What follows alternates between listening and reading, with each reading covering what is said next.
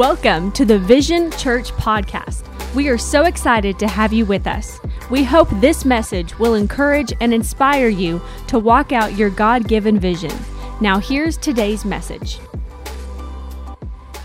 Well, I have the awesome privilege and the honor of introducing my father. I'll just say it like this the nut doesn't fall too far from the tree. So here's the tree, Pastor Bob Bartlett.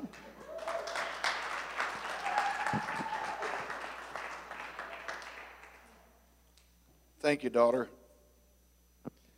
Uh, Zach, Rebecca, if your pastors ever fire you, I'll hire you on the spot. it is a real honor for me to be here. I am so proud of my children. I could not ask for a better son in law than your pastor, Philip Johnson. I couldn't ask for him to have been a better husband to my wife, to my daughter. I was a husband to my wife. Uh, and the way they have raised their children. Because what you see here is exactly what you see in their home. I only get to be with them maybe once a year, I see them. And this week I was at camp meeting, if any of you know where Stilwell, Oklahoma is. It's not too, about an hour's drive from here. Uh, if I ever wanted to relocate, there's a little church near Stilwell that I would probably attend quite regularly because I told them the other day if they miss the rapture, the Antichrist will never find where they are. They're quite remote.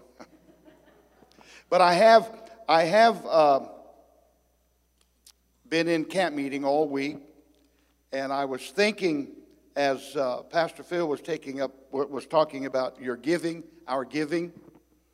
Uh, you know, the Bible says to give hilariously. I gave uh, last year at this camp meeting. We were building. I've been going there since I was 15 years old, uh, and I preached their 100th anniversary. It's been a Pentecostal camp for 106 years. The founders of that camp, and I don't know if you know any of these names, but the founders of that camp traveled with Charles Parham right after the outpouring of this modern day outpouring in 1900. So it's an old camp. And last year we were building dorms, and I pledged $1,000. And on my way home, I wasn't happy. Man, I said, I just gave $1,000 away.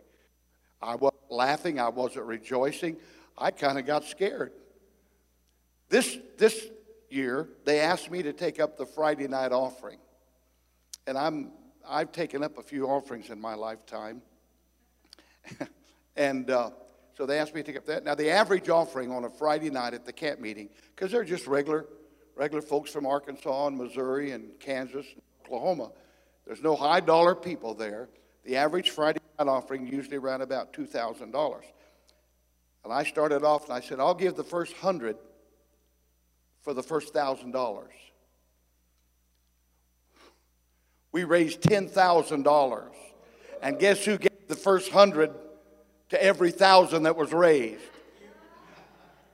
Now I'm driving down that crooked road between Stilwell and uh, Springdale. And if you've ever made that road, it's a country road, a very curvy road. And all of a sudden I got to laughing I mean, I'm, tr- I'm maneuvering these curves, and people that live here and drive that road all the time know the curves, and so they don't slow down. But when you're almost 78 years old and you've never been on that road before, you real, really drive kind of carefully. And uh, I got to laughing hilariously. I said, Dear God, I just gave another $1,000 away. And I got to laughing. This year, it felt good. Because just like Pastor said, we do what we do because we love God. Amen. We really do. Now, we get out about noon, close to noon. Okay, I, I'm, I've got 8 o'clock. well, actually, it's 9 o'clock Arizona time, so. Uh, Listen, when you're a pastor, now I, this Pakistan thing, when pastor approaches you, if you're going to give them some more money, my plan in February, this coming February, I'm, I'm a missionary that God never let live on a mission field. But we've traveled, my children travel the world with us. I've been to Africa 60 times, uh, been to India seven times. I've preached from Siberia to Australia and everywhere in between. And my plan is in February, I'm going to Nepal, Burma, which is modern Myanmar, and Pakistan. We have a church in Pakistan. Uh, where, I'm working with a pastor in Myanmar, and uh, I recently have been in contact with folks in Nepal. 1.4 Christians, 1.4% Christians in Nepal, and that includes everybody that claims to be Christians, not like us, the real ones, but uh, all, all, of the, all of the people that claim to be Christians in Nepal, and they're begging a Pentecostal to come over there and bring the gospel to them. And guys, without embarrassment, I'm Pentecostal from the top of my head to the sole of my feet. And that's why I like what I saw today. And I am so proud of my grandchildren. You, they are a gift to the body of Christ. I'm not saying that because they're my, my blood, but they're a gift to the body of Christ. Having been a pastor or a preacher for 62 years since I was 15, I think, I think my numbers are right. You learn a lot. And man, I want to help you have a successful marriage. Listen carefully.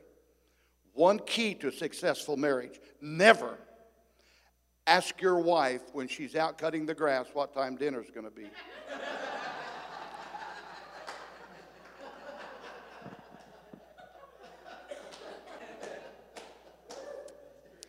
a lady was standing on her porch. And every evening about five o'clock, the neighbor came home and his wife was waiting on the porch to greet him. He would hand her a rose and give her a big kiss. And this lady on this side of the driveway saw that day after day. One day her husband came home early and said, Honey, I want you to see what goes on over there. She said, Now watch this. When that husband comes home, he's going to give his wife a, a rose and he's going to give her a big kiss. Why don't you ever do that? He said, I don't know her very well, but if you don't care, I'll try. Romans chapter 1 and verse number 14. Zach, I didn't give you these scriptures in advance. I'm sorry, son. Romans chapter 1, verse 14. I am debtor both to the Greeks. This sounds, is the sound okay? It sounds loud to me. I am debtor both to the Greeks and to the barbarians, both to the wise and to the unwise. I want to talk to you for a few, uh, for a whole lot of minutes about being a debtor. What it means to be a debtor, but I'm not going to talk to you about money. I want to talk to you about being a debtor to three areas of life the Word of God, the Church of God, and the people of God. And I believe that Americans need to hear this more than anybody else in the world because in our great, fantastic, powerful nation, and by the way, I'm from the red state of Arizona, uh, but in this great nation that we live in, we oftentimes become so busy in trying to maintain our lifestyles. And thank God for every good thing that happens to us. Thank God. But we work hard to maintain those lifestyles.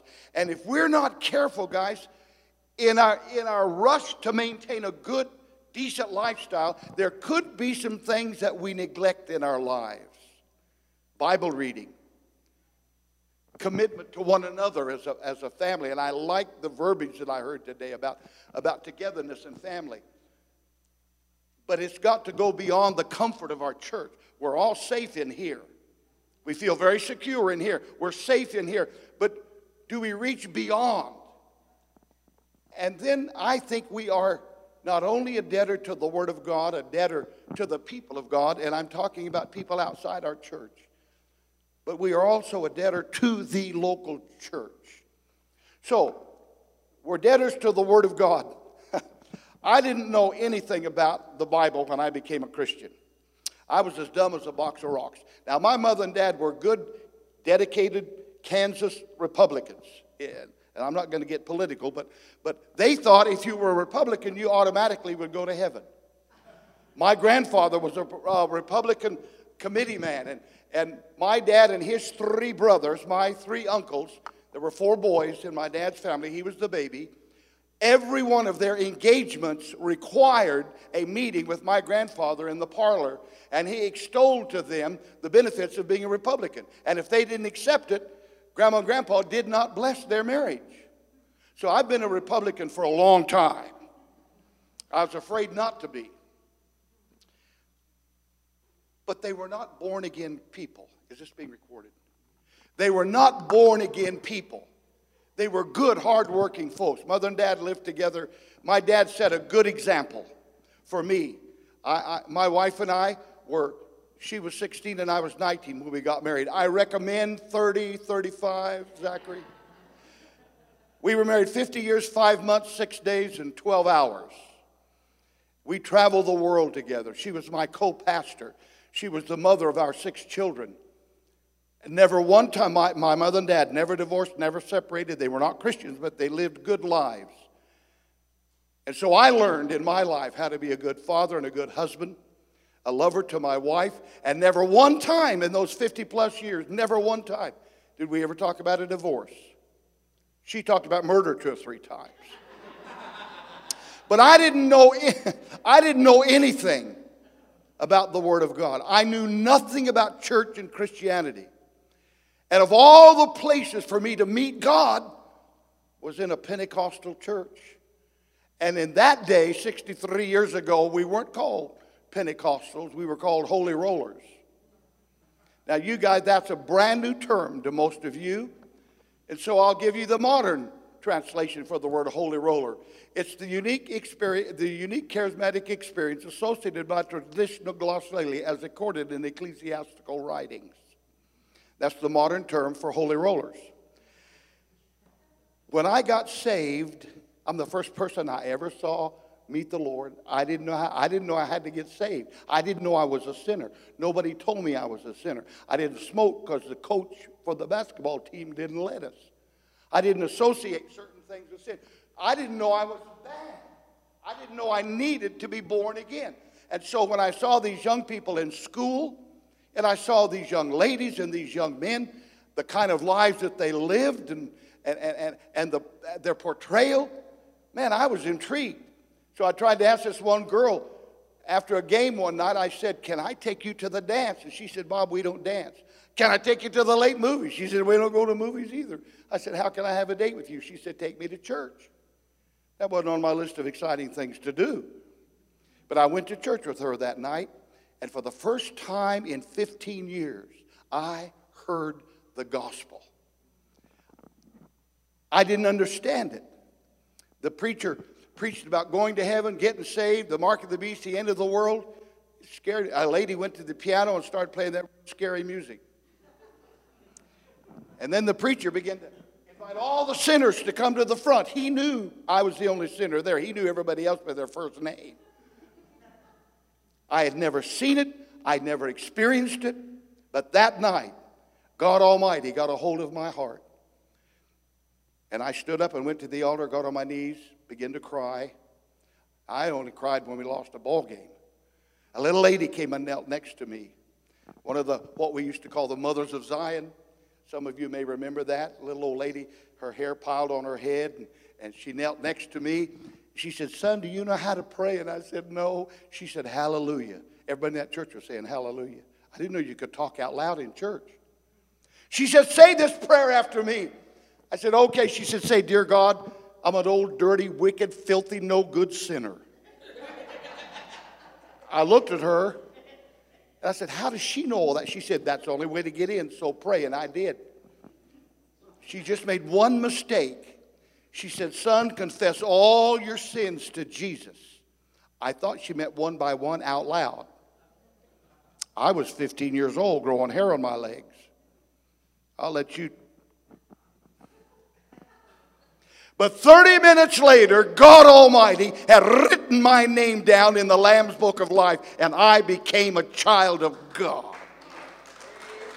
So, folks, I want you to know it works. It really works.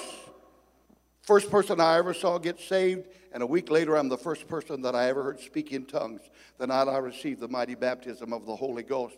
But that doesn't mean that I knew everything about the Word of God. I didn't know anything about the Bible. So I began to read. Now, they said start in Genesis. Now, today, we're more educated, and we tell people to start in the book of John.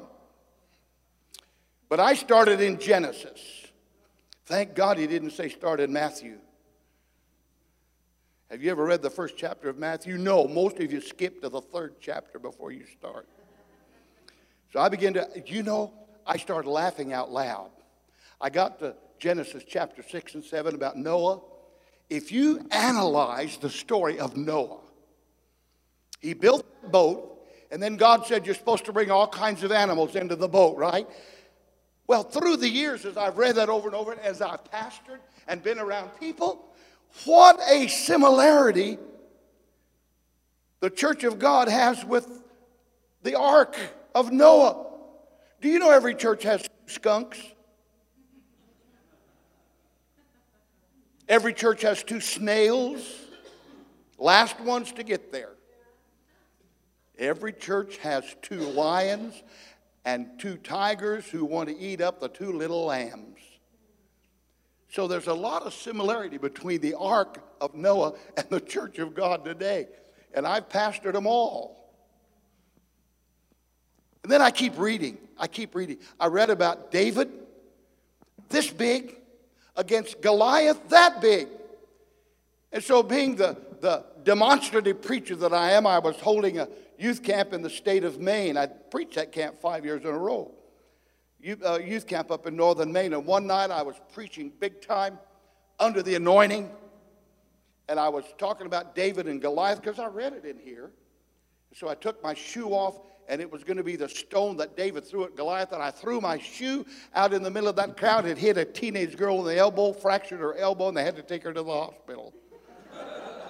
now that'll affect your anointing, you know, when things when things happen like that. So, but I had to learn some things about the Word of God. Let me tell you what I've learned. There are 66 books in the Bible. 39 in the Old Testament, 27 in the New Testament. There were 40 authors. It took 1,500 years to write the Word of God. There's 1,189 chapters in the Bible, 929 in the Old Testament, 260 in the New Testament. There are 31,173 verses in the Bible, and I could go on and on. 3,294 promises, 6,468 commands, but we usually scratch all those out. There's 1,260 promises, and there are more than 8,000 prophecies in the Word of God. I've learned all this since I've been saved. Psalm 119 is the longest, Psalm 117 is the shortest. Job 3:2 is the shortest verse in the Bible. Joshua 8:33 is the longest verse in the Bible. And the Bible was written in Greek, Hebrew, and Aramaic. Moses wrote 187 chapters. Ezra wrote 88 chapters. Paul wrote 87 chapters. And I could go on and on and on. And the more I learn about the Word of God, the more it directs my path. And I have become a debtor to this grand old book. And until it occupies the primary part of your life, you're missing out on so much. The New Testament was amazing. I tried some of this stuff that Jesus did. When we pastored in Delaware, we had a, or in uh, Philadelphia, when we pastored in Arizona, that's where I live. We had a swimming pool. Now, after my wife passed and my kids all grew up, these ugly boys married my daughters and took them away from me. Your exception. I got three great son in laws, and I can say this because, but he's the best one. He bought me a pair of shoes yesterday. I, I ruined my dress shoes at camp. We were shouting and dancing and running, and I just run right out of mine. So I was going to buy me some shoes because I was coming to see the king this morning, and I wanted to look good. And uh, so they just bought me some shoes, and thank you. They- They're very comfortable. I can stand here for two, or three hours. in- but then I go to the New Testament and I read where Jesus walked on water.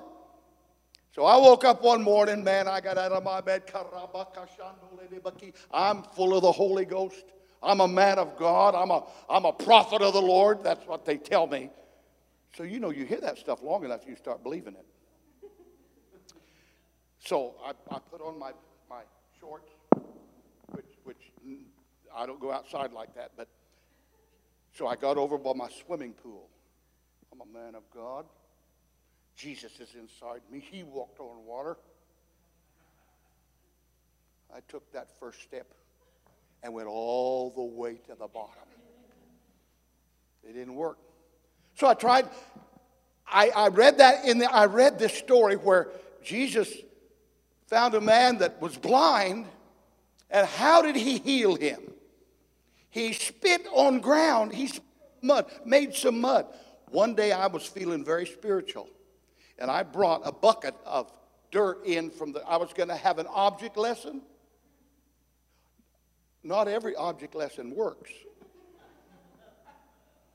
And I brought this one guy. He was my friend. I spell was in capital letters. He was my friend. Now, sometimes preachers make mistakes. You're not always anointed with everything you do. But I thought I was being anointed. And so I preached about Jesus and all the good things he did. And I spit in that bucket. I mean, I really spit. And I made me a handful of money. I said, okay, come here, buddy. And I forewarned him that I was going to use him as an example, but he didn't know what the example was going to be. He got up in front of me, and I'm his pastor, and he loves me. And his muscle, his arms are this big around, and it's, it's muscle. And I got that handful of mud, and I said, Now, son, this won't hurt, but I'm going to rub this on your face. A hand three times the size of mine grabbed my wrist. He said, Pastor, I would chase hell with a water pistol if you're in trouble. Don't you dare put that on my face. And so that didn't work either.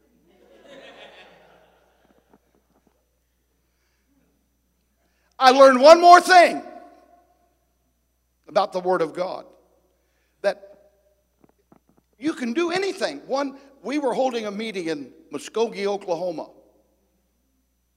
We were preaching in the Pentecostal church. Donnie Hackus, a longtime friend of mine, was a pastor. And I was up on the platform, and the platform was about this high. Now, my, one of my great spiritual mentors was Dr. C.M. Ward. He was a revival time speaker for the Assemblies of God for ever since Triggered was a pony. And, and I listened to him, and he preached for me, and we were lifetime friends. And oh, he could, he could preach. And so I was on the platform, and I was feeling good, and all of a sudden, the C.M. Ward spirit came on me. And I moved to the, to the edge of the platform, and I was going to make a big point like all the famous preachers do. If you watch them on, you know, watch their movements, they know when a good word's coming. My heel got caught under the piece of metal holding down that carpet. I don't know who that man was that built a four foot platform, but I was stranded in midair and I fell off the platform and landed on my wrist and broke my wrist.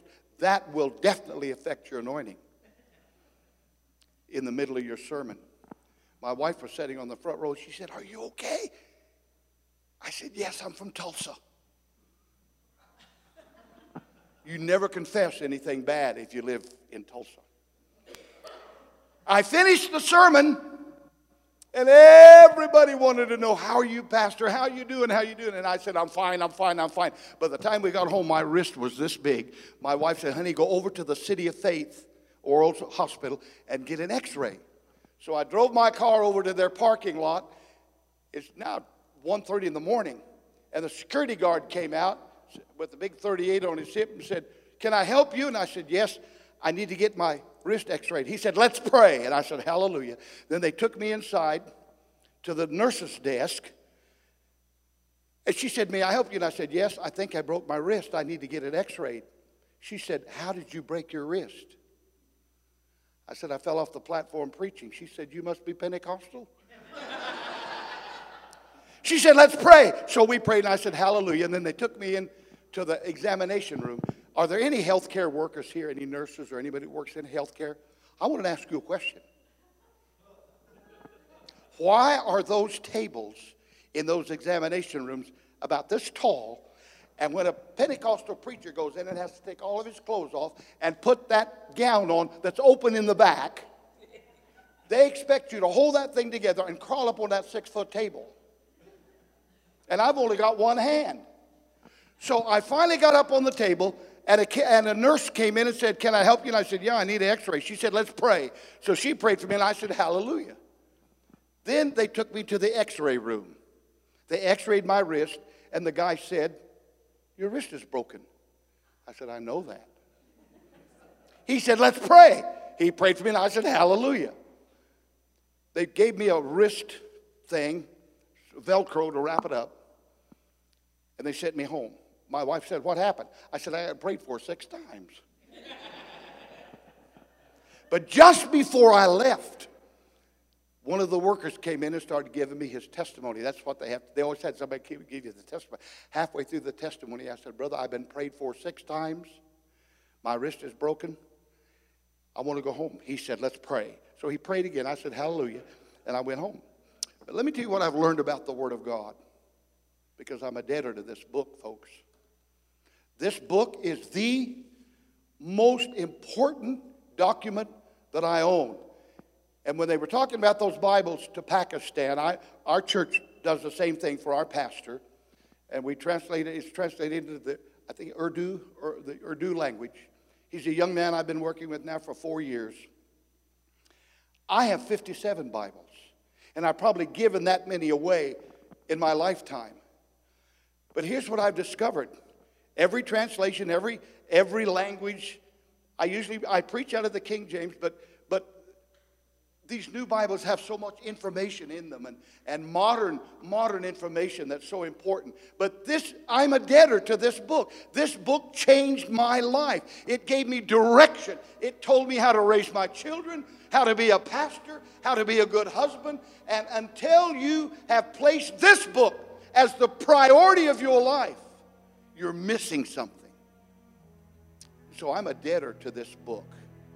I took that word debtor from chapter 1, verse 14 in the book of Romans, where Paul said, I'm a debtor. Yes, he was a debtor to people, etc., etc. You must be from my church because when it's time for me to quit, they just start playing music.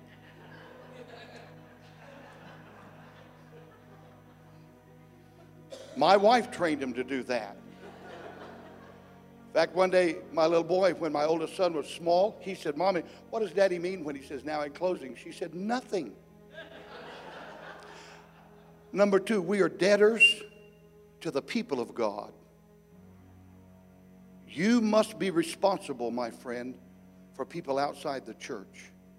Just because they're not saved, just because they're not in church, that doesn't negate the fact that we must obligate ourselves and step beyond our own comfort zone. Now, I knew nothing. I, I, remind you guys, I knew nothing about God. I was saved the evening of March of 27, 1957. The next day, I went to my high, I went back to my ninth grade high school male glee club. Miss Ross was our music teacher. Sweet little lady. She'd never been married. I walked up one day, called her Mrs. Ross, and I said, Bob, it's Miss Ross. And I said, I'm sorry. She said, not as sorry as I am. But, but when I went in, I went in that next morning after I got saved. 25 of the wickedest guys in high school, we were all ninth graders. You know, when you're in the ninth grade, in order to, if you haven't grown hair on your chest yet, you have to use bad words. And so we tried to see how bad we could be. And I walked in, I said, Miss Ross, guess what? I'm saved less than 24 hours. She said, What? I said, Jesus is coming back and you're going to go to hell. She nearly fell off the piano bench. I gave my first public testimony to those 25 guys. And do you know that nearly 60 years later, a preacher at that camp over in Stilwell came up to me last year and said, Bob, you may not remember me, but I was in the male glee club class when you gave your first testimony, and I watched your life for the next three years. We were not close. He said, I watched your life, and because of what I saw, the change that had taken place in you, because I like to party, but the change that took place in you convinced me that Christianity is real. Now, let me tell you something. I have friends that are Hindu. In Phoenix, we have 5 million people. We're the third largest Hispanic, uh, the third largest Islamic population in America. Thousands of Muslims live in Phoenix. They're not all nice either.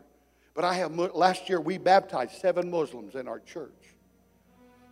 We have an English service at 10 o'clock, a Spanish service at, at 1 o'clock, a Swahili African service at 3.30, and then I have a second church that I preach in at 6 o'clock in a neighboring city. We've stepped outside our comfort zone and witnessed to the Muslim people, to the Hindu people. Now, I realize that middle America may not have as much of an ethnic diversity as we do in certain areas of, of the nation. Pastor Nicole was telling me about the Marshallese people that are here. Uh, we need, we, we have to forget our ethnicity. Now, I'm a conservative. I, I, I'm right down the line. All of my children are, my, some of my kids are to the right of Rush But we have got to come to a point, beloved, where we understand what it means to be a debtor to the lost, to those who have no knowledge of the saving power of Jesus Christ. We've got to step beyond our comfort zone. Sometimes that's not easy to do. But if we understand that Jesus Christ died for the entire world and not just for the people who accept him, when he died, now listen carefully, don't misunderstand. When Jesus died, his death and resurrection saved the entire world. Everybody on planet Earth right now are saved. But until they accept that salvation, they're not going to go to heaven. If I went to town tomorrow and bought a brand new Cadillac and put Zachary Johnson's name on the title, and said, Zach, here's a title to a brand new, it's paid for. Here's the keys. This is the key to a brand new Cadillac. Your name's on the title. Is it his yet? Not until he takes possession, until he reaches out and takes those keys and the title. He does not possess that car. Now, the world, salvation was provided for the entire world, but until they receive it, until they accept it, they're still lost. But salvation is there. It's just a step away. Now, who's going to take that salvation to them? That's our obligation. We are debtors to the unsaved people. We are debtors to people. That's what has driven me, beloved, around the world. That's what has caused me to spend tens of thousands of dollars over the past half century to travel to the nations of the world back into the bush country of Africa, into the Hindu infested jungles of India. My children, uh, when we were traveling, they, they, did their his, they did their schoolwork in the shadow of the Eiffel Tower. They did schoolwork and wrote reports beneath the pyramids. When I look at my daughter, and thank God for her husband, I, but when I look at my children and see their commitment to God, I realized that part of that was because we were willing to sacrifice and get out of our comfort zone and go beyond our security and reach the lost.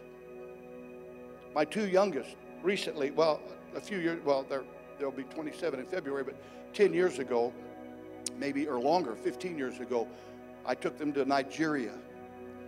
And they did children's church, just like they, we used to travel the world, and, and Nicole and, and, and Cameron trained young people uh, with, with, mime and street, what I call street theater. And we would hold crusades in Paris and London and Amsterdam and Bremen, Germany, and, and all. We went everywhere. It wasn't comfortable, but we are indebted to those who do not know Jesus Christ. We're indebted to them. And lastly, I believe that we are debtors to the church of God. We're debtors to the Word of God, we're debtors to the people of God, and we're debtors to the church of God. The best friends that you'll ever have are the ones sitting next to you right now. The people in your church, those who pray with you and pray for you. I was so impressed this morning before service when the leadership was in here praying, and I could feel a circle of love. You could feel that when you walked in here, a circle of love. And then Brother Zachary began to pray.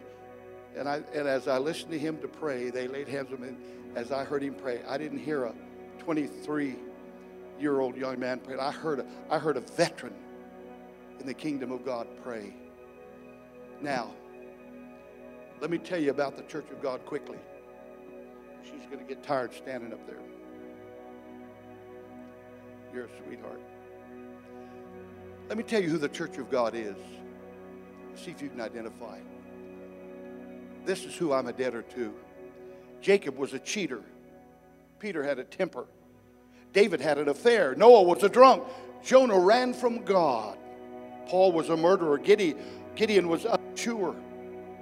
Miriam was a gossip. Martha was a warrior, worrier. Thomas was a doubter. Sarah was impatient. Elijah was moody. Zachary was short. Abraham was old. Lazarus was dead.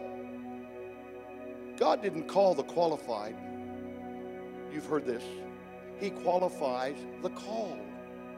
And all of these people, whether they're in the Old Testament or the New Testament or in the church of God today, people sitting next to you, we've got to take care of our own. We must pray, we must hold a standard, and we must stand strong with the people of God. And I'll add this caveat, not because of who they are or who I am.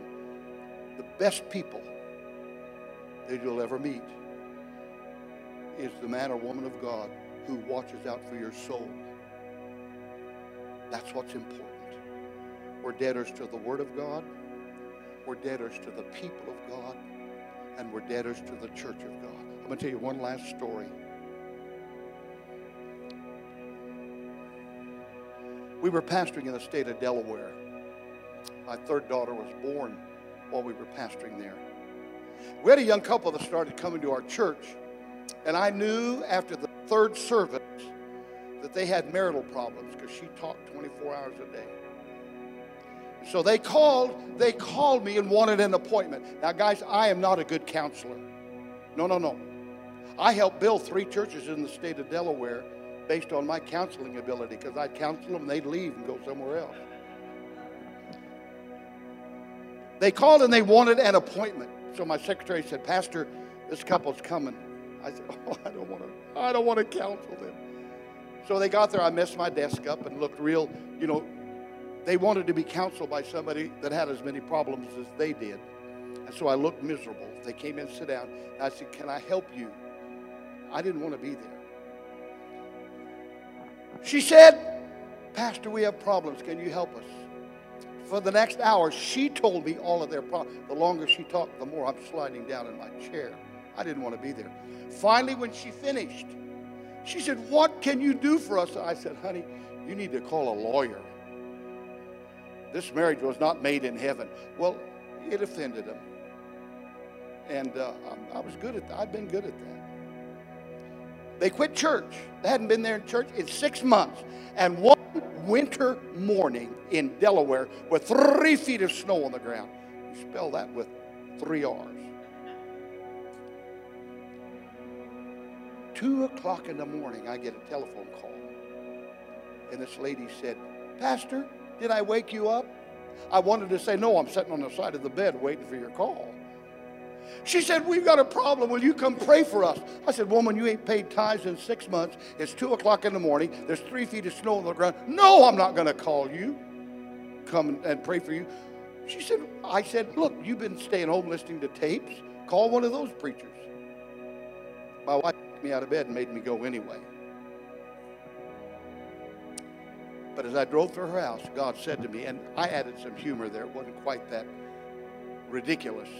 But on my way to her house, God said, part of your responsibility as a pastor, 24 7, is to take care of the people under your care. Now, don't abuse your pastor, but take care of your shepherd, your bishop, your pastor, the one that watches out for your soul. And in this case, you've got two of them, well, four of them. You're a blessed congregation. I hope you realize the depth and the talent and the anointing that is on this family. Love them, care for them, be indebted to the church of God. And in that way, you'll be indebted to the leaders that lead you. Father, I ask now that these comments, humorous and serious, will, will find will, be embedded in the spirits of great people. God, you've raised this church in five months or so. You've raised this congregation up. I know the ability of the Johnson family, even grandmother, who's a prayer warrior. And Father, I pray that this community will be impacted by what's going on in this historic building that has housed so many venues, but now for a few hours on Sunday becomes the temple of God. Thank you for the unique families that you have added to this assembly. But may they understand their first and foremost priority must be the Word of God. And then help them to realize and understand the need to go beyond their comfort zone and reach their neighbors, their employers, their employees, their family members. And then lastly, Lord, we're debtors to the church that all of us are committed members of. I ask that the Word of God would flow and bless and bring increase to this house. In Jesus' name. And everybody said a big amen. amen. Praise God. Thanks so much for listening. If you would like to support this ministry financially, you can do so at visionnwa.com forward slash give. Be sure to subscribe to our podcast, available on iTunes and SoundCloud. Vision Church, Vision for Life.